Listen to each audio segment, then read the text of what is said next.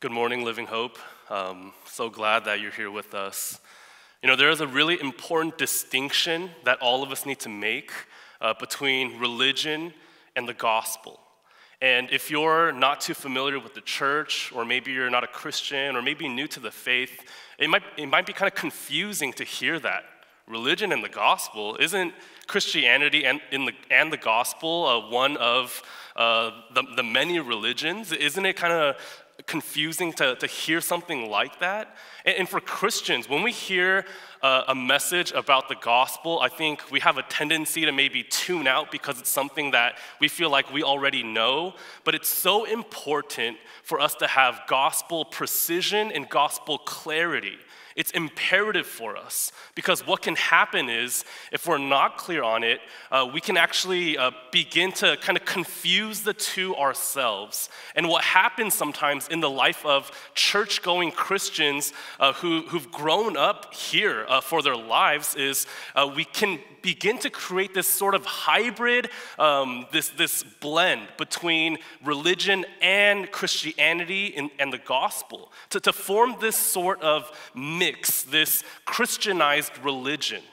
And the reason why it's so important for us to distinctively know the difference between religion and the gospel is see, Jesus, when he was here, he taught about this. He taught against this. And the group of people that he taught against the most, it, it wasn't the irreligious people, it was the religious people. And he says to them sharp words. He says things to them like, You don't really know me. You have a lot of this wrong. I, I don't know you. You're not going to inherit the kingdom. Jesus speaks against those who are religious, and Paul, he uh, emphasizes this point later in his letters. He says, The gospel is, is of first importance, it is the most important thing. See, religion, on the one hand, it leads to death, it leads to destruction, it leads to despair. Religion, it is damning. But the gospel, it is something that could provide power, healing, joy, love, and life. They are completely and radically different. And we, we need to be able to distinguish the two. And so today, this is what we're going to be looking at religion versus the gospel. What is the difference between the two? Because understanding the difference is of maybe the highest importance. So, what does it look like for us? And, and you might be um, sitting at home or wherever you are, and you might be thinking, okay, whoa, whoa, whoa, okay. Um, you're, you're a little bit too intense here. Isn't it all like pretty much the same? Like, you're, you're a Christian, you work for the church, you're a Christian, right? And so you're trying to convert me. Isn't this what's happening right now? Like, you're up there talking about uh, love and, and faith and life. Doesn't other religions talk about that also? Like, Catholics and Mormons and uh, people who are Muslim or um, Buddhist, don't, don't they all talk about things like this? Isn't it pretty much all the same, but we're just using different language? Like, like what is the, the big difference between all the other religions and the gospel and Christianity? What, what really is the difference? And Ravi Zacharias, he says this, I think it's really helpful. He says, People say that religion is fundamentally the same and superficially different when in actuality, religions are fundamentally different and at best superficially the same. See, we do share very similar terms. We do talk about certain concepts uh, about love and joy and, and, and suffering and things like this, but what, what really is the difference? And this is what we're gonna look at today. We're gonna actually compare and contrast the two. Because for those of us who maybe aren't very familiar, we need sharpness, we need precision, we need clarity. And for those inside the church, we need to be reminded of this message. And also, we must not blend the two together. And so, what is the difference between religion, all the other religions, and Christianity and the gospel? Let's compare and contrast. And if you're a visual learner like me, uh, it might be helpful for you to look at the notes if you have another device or something like that. And so uh, we're going to kind of go through these things, and we're going to be in the text of Ephesians 2 today. Um, I feel like it's always helpful to just anchor ourselves in Scripture so we kind of know, uh, you know, we're not going off of our own thoughts or ideas, but we're just kind of anchored and grounded in God's Word. We're going to be here, and we're going to look at four main distinctions, uh, four differences between between religion and the gospel. Four things, and it goes like this. Number one, we're gonna look at condition. Uh, number two, we're gonna look at salvation. Three, transformation. And lastly, number four, motivation. So, first, condition. What, what's the problem? What, what, what's going on in our lives? What, how, how are we as humans right now? Uh, the second thing, we're going to look at salvation. Uh, how are we saved? How, how can we be, be set free? What does that look like? Uh, number three, transformation. Who do we become? Who are we? What's our identity in light of these things? And lastly, motivation. Number four, what is the goal? What's the point of adhering to a religious system? Why would I want to become Christian? What do I get? What is our motivation? And so we're going to look at these four different things as we compare and contrast religion, the gospel. Let's dive in. Ephesians 2, 1 through, uh, verses 1 through 3, it says this And you were dead in the trespasses and sins in which you once walked, following the course of this world, following the prince of the power of the air, the spirit that is now at work in the sons of disobedience, among uh, whom we all once lived in the passions of our flesh, carrying out the desires of the body and the mind, and were by nature children of wrath like the rest of mankind. And so uh, we start here in Ephesians 2. And religion says that our condition is bad. Whatever language is used, uh, whether it be sin or evil or darkness, there is something obviously wrong with the world and something wrong with us. And so, what religion says is our condition is well, of, of course, we do some good things, there's some positive things we do, but there's also evil and sin and darkness in us. And so, where we are bad people, that, that's, that's kind of our problem. This is kind of our starting point, our condition. But the gospel says our condition is far worse than just being bad. In Ephesians 2 1, it says, We are actually dead. We're spiritually dead. Because of our trespasses, because of our sin, uh, because of these things that we wrestle with and we fall into, it actually spiritually kills us. We're, we're dead altogether. Um, if you continue in verse 2, it says this uh, We once walked or lived a certain way. Walk, this is a metaphor of life. Uh, we walked with the world, we followed the world, we followed uh, the, the prince of the power of the air, uh, which is Satan. We followed him, um, and it, it says that we were led to disobedience. This is what first happened in the garden. Satan went up to Adam and Eve, he tempted them to follow their own passions, their own thoughts, their own desires. And as they did that, Satan pushed them and questioned them and said, Is that really what God said? Why don't you make the decision? Why don't, why don't you decide what you want to do? Eat the fruit if you want. And so they did, and once they ate it, sin has infected and corrupted humanity, all of us, and that we are spiritually dead. And more than that, uh, it continues in verse 3 and it says that because of the sin that we've fallen into, because we followed after our passions, our desires, our minds, our thoughts, because we fall into this sin, we are subject to something called wrath. See, God is holy and he cannot stand, he cannot be in the presence of sin. And also because he is just, he, he must punish sin, not in a vengeful way, but in a way that is fair.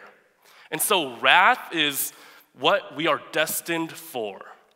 So the gospel says this We're spiritually dead we're watch this metaphor that Paul is painting for us. We're spiritually dead. We're like these zombies. We're following uh, the ways of the world. We're following Satan. We're just aimlessly walking, following our own desires, headed for wrath.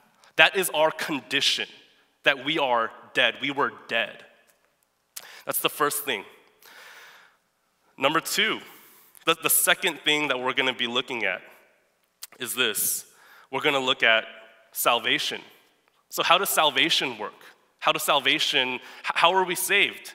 If, if religion says we're bad, then the way that we are saved according to religion is you're saved then through works and faith.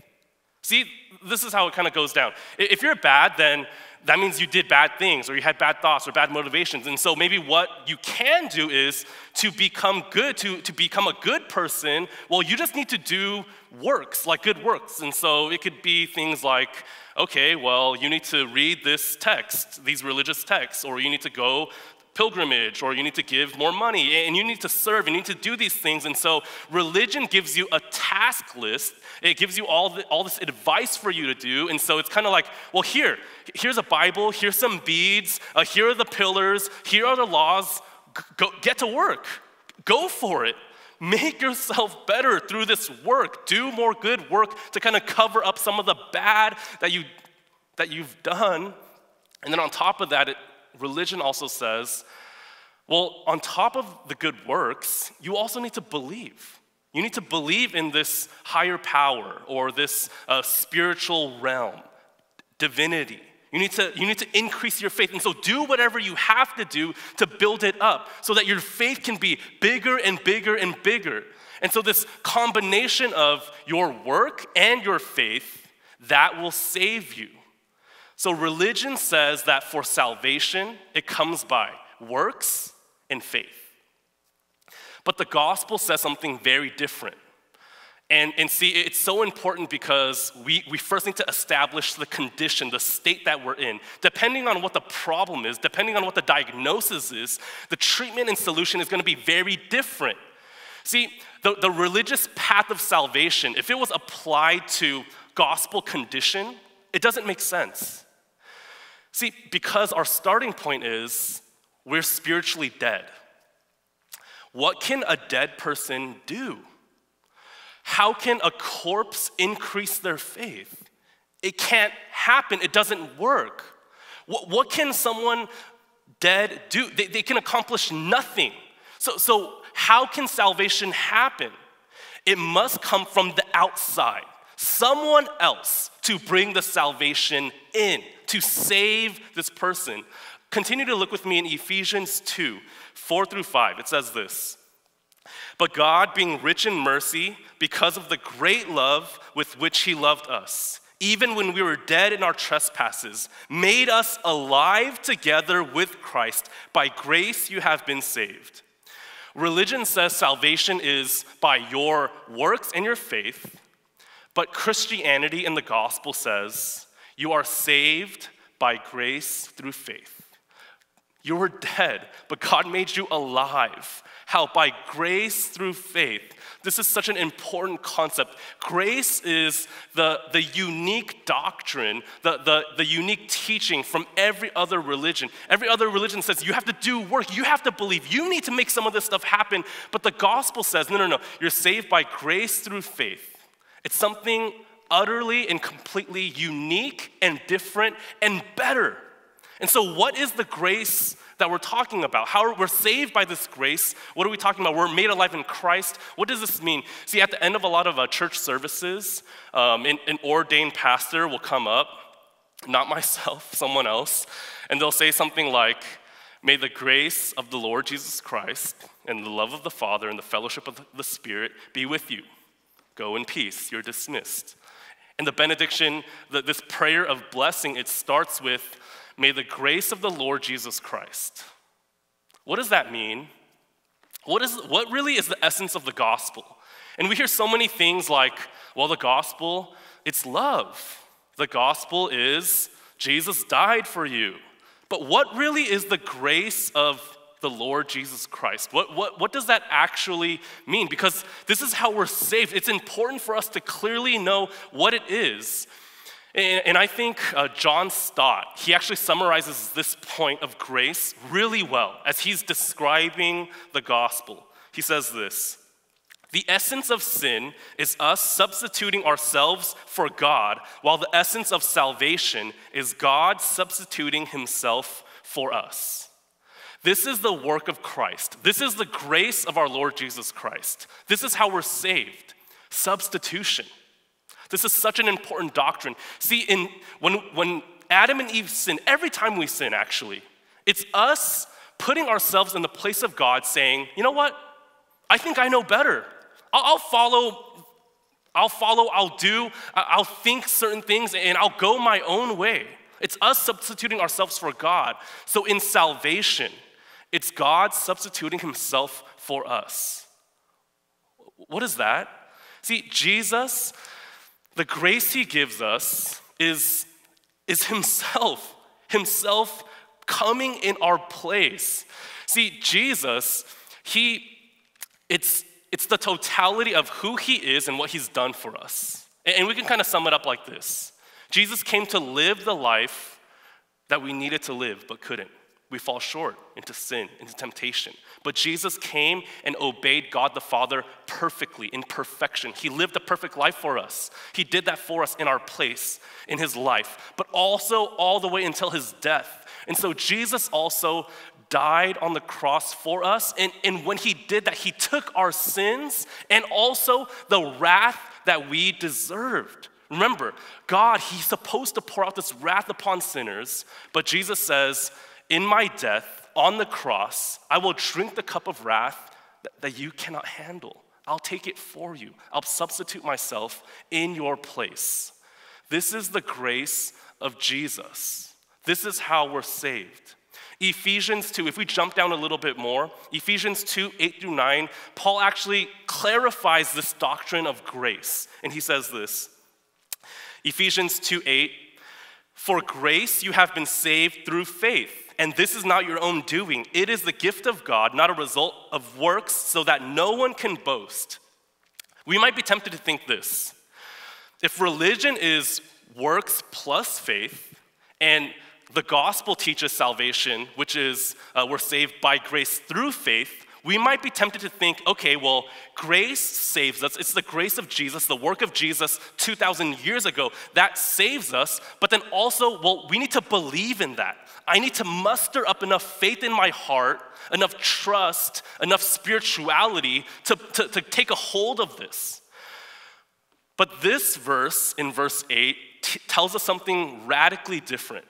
It says, This is not your own doing. This is not your own doing. And the word, it's gonna get a little technical here, okay? This is not your own doing. What are we talking about? What, what is this? It's, it's so important. This isn't just the grace that we're saved by. The this is the combination of everything that came before. And so it says, This is not your own doing, this is not your own work. What Paul is talking about here is it's not just that grace is of Jesus, but that our faith, our faith isn't even our own work. Our faith isn't even from ourselves. Paul is saying all of this is a gift. Grace and your faith, that's all given by God to you. So we can't work to muster up faith. It is a gift of God that He graciously gives. What we can do is pray for these things. God, help me believe, give me faith. We sing songs like this, and it's accurate to say religion says we're bad. That's our condition. And the way that we're saved is by working and by believing. But the gospel says sin has made us dead. And God, in His mercy, in His love, by His grace, made us alive by sending Jesus to live and die for us. And he gives us faith to believe in that. By grace, we're saved. Let's continue uh, and, and, look at this. Um, transformation, number three. So, what does it look like? Religion. Who are we? Who, who do religious people become? Well, if you think about it, we start out at this point of being bad. You do good works. You try to muster up enough faith in, in whatever the spiritual, the divine. And so, what, what do we transform? What do religious people become? Religious people, well, they're transformed into, hopefully, better people. That's pretty much how it goes. Hopefully, they can break free from maybe some addiction, some brokenness, some pain in the past, whatever that looks like. That's what religion teaches for you to better yourselves, hopefully. And, kind of the issue with this transformation is well, if salvation is up to you, well, you need to work for it, you need to have enough faith, then, then, the, then it's, it's hopeful that we become better people. It's not guaranteed. And so there's a few issues that come with this. So the first one is religious people, they fall into this mindset where they have a very fragile identity. When they're doing good, when they're doing what they're supposed to do, well, they feel pretty good about themselves. But the problem is, well, what if you're not living up to the standard you ought to? How do you feel then? Maybe pretty guilty, maybe pretty ashamed, like a failure. You, you feel like up and down. Everything is up and down constantly. You have a very fragile identity if you're religious. You, you, you, you want to transform, you want to change, but so much of it is up to you. There's so much pressure in that. And what also uh, is another problem that uh, stems out of this is uh, this idea of comparison. If it's up to me, my faith, my works, and for, for you, it's your faith, your works, then I can compare then it's, I did these things, you did those things, well, then I'm better than you, I measure up, or maybe you're better than me. And so we fall into this uh, kind of the cycle of um, pride or also idolatry, just puffing ourselves up or, or making people too puffed up. We kind of fall into this trap religion. We're transformed to become better people, but the gospel says, I will give you an identity that is much more secure, that is much greater. Ephesians 2 6, it says, and raised us up with him and seated us with him in the heavenly places in Christ Jesus. See, not only has God raised us, uh, made us alive, given us new life, it says here that uh, God has raised us and seated us, seated us with him in the heavenly places in Christ.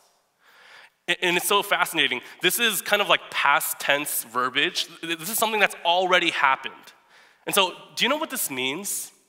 This means if you believe in the gospel, if you believe in this good news, then your identity is eternally secure.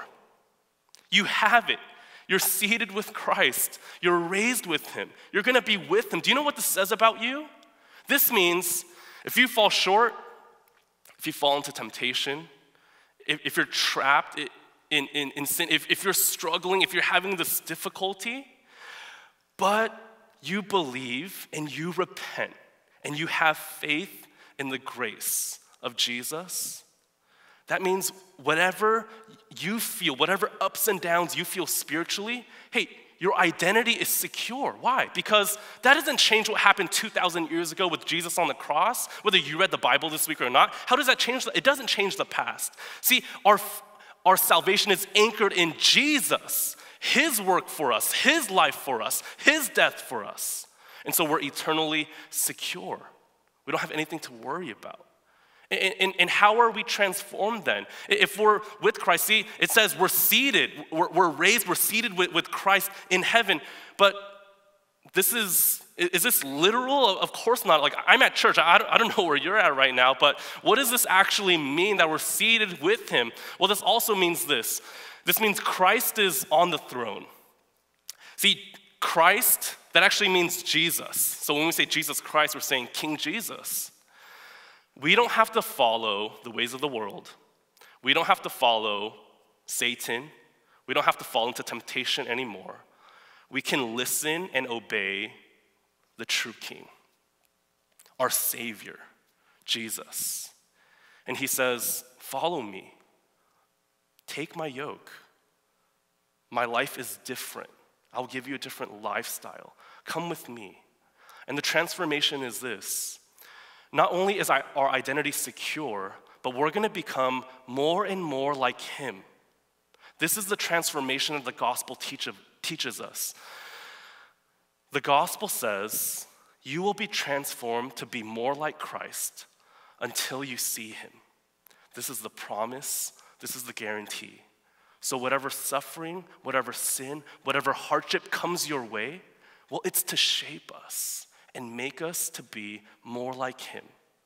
Religion teaches that transformation is that will hopefully be better, but the gospel teaches us that we will be transformed to be more like Him and we will be with Him, eternally secure. That's the third thing. Uh, transformation. And lastly, motivation. What's the point? What's the why? Why should I be religious? Why should I adhere to anything that religion teaches? What's, what's, what's the goal? And, and uh, religion, I, I think they would say this the goal, the reason why you should be religious is very simple, actually. It's blessing. You will be blessed. If you think you're bad, then do some good things, believe, hopefully you'll be better, so that what? God will bless you. He'll reward you. He'll give you the desires of your heart, whether it be uh, going to the, the college you want to get into.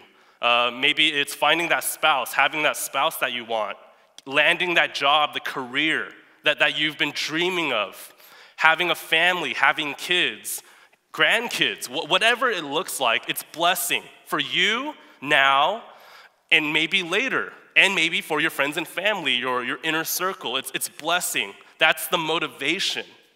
But the motivation of the gospel is far greater and far better than just blessings, these, things that we have now that'll fade away. This is what it says. Uh, look, look with me. Uh, Ephesians 2 7 and 10. These will be the last two verses we look at. It says this so that in the coming ages he might show the immeasurable riches of his grace in kindness towards us in Christ Jesus. Verse 10 For we are his workmanship, created in Christ for good works, which God prepared beforehand that we should walk in them. Religion says if you adhere to the system, you get blessed. The gospel says this is the true motivation if you believe in the gospel, if you believe in the good news of Jesus Christ, you get God. That's what we get. We get God. In verse 7 is it says you're going to get riches, you're going to get immeasurable riches. Oh, what kind?